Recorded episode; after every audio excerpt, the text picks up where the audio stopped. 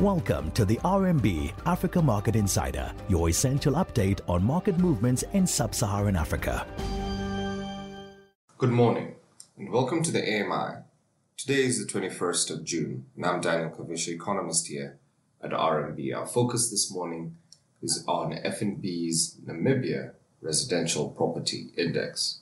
The latest report shows that the house price index from FNB Namibia grew by 4.7% at the end of March, down from 7.1% at the end of 2021, but rather unchanged compared to the same period last year.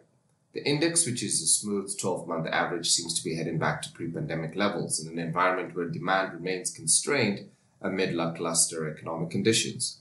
According to the report, the current interest rate hiking cycle is expected to put a damper on credit appetite and demand in the property market.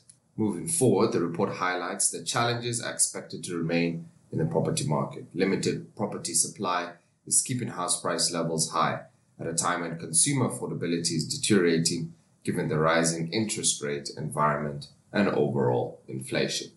This is Daniel Kavishe. Stay safe out there. That was the RMB Africa Market Insider. Catch up on all things Africa with us again tomorrow. RMB, research and results from solutionist thinkers.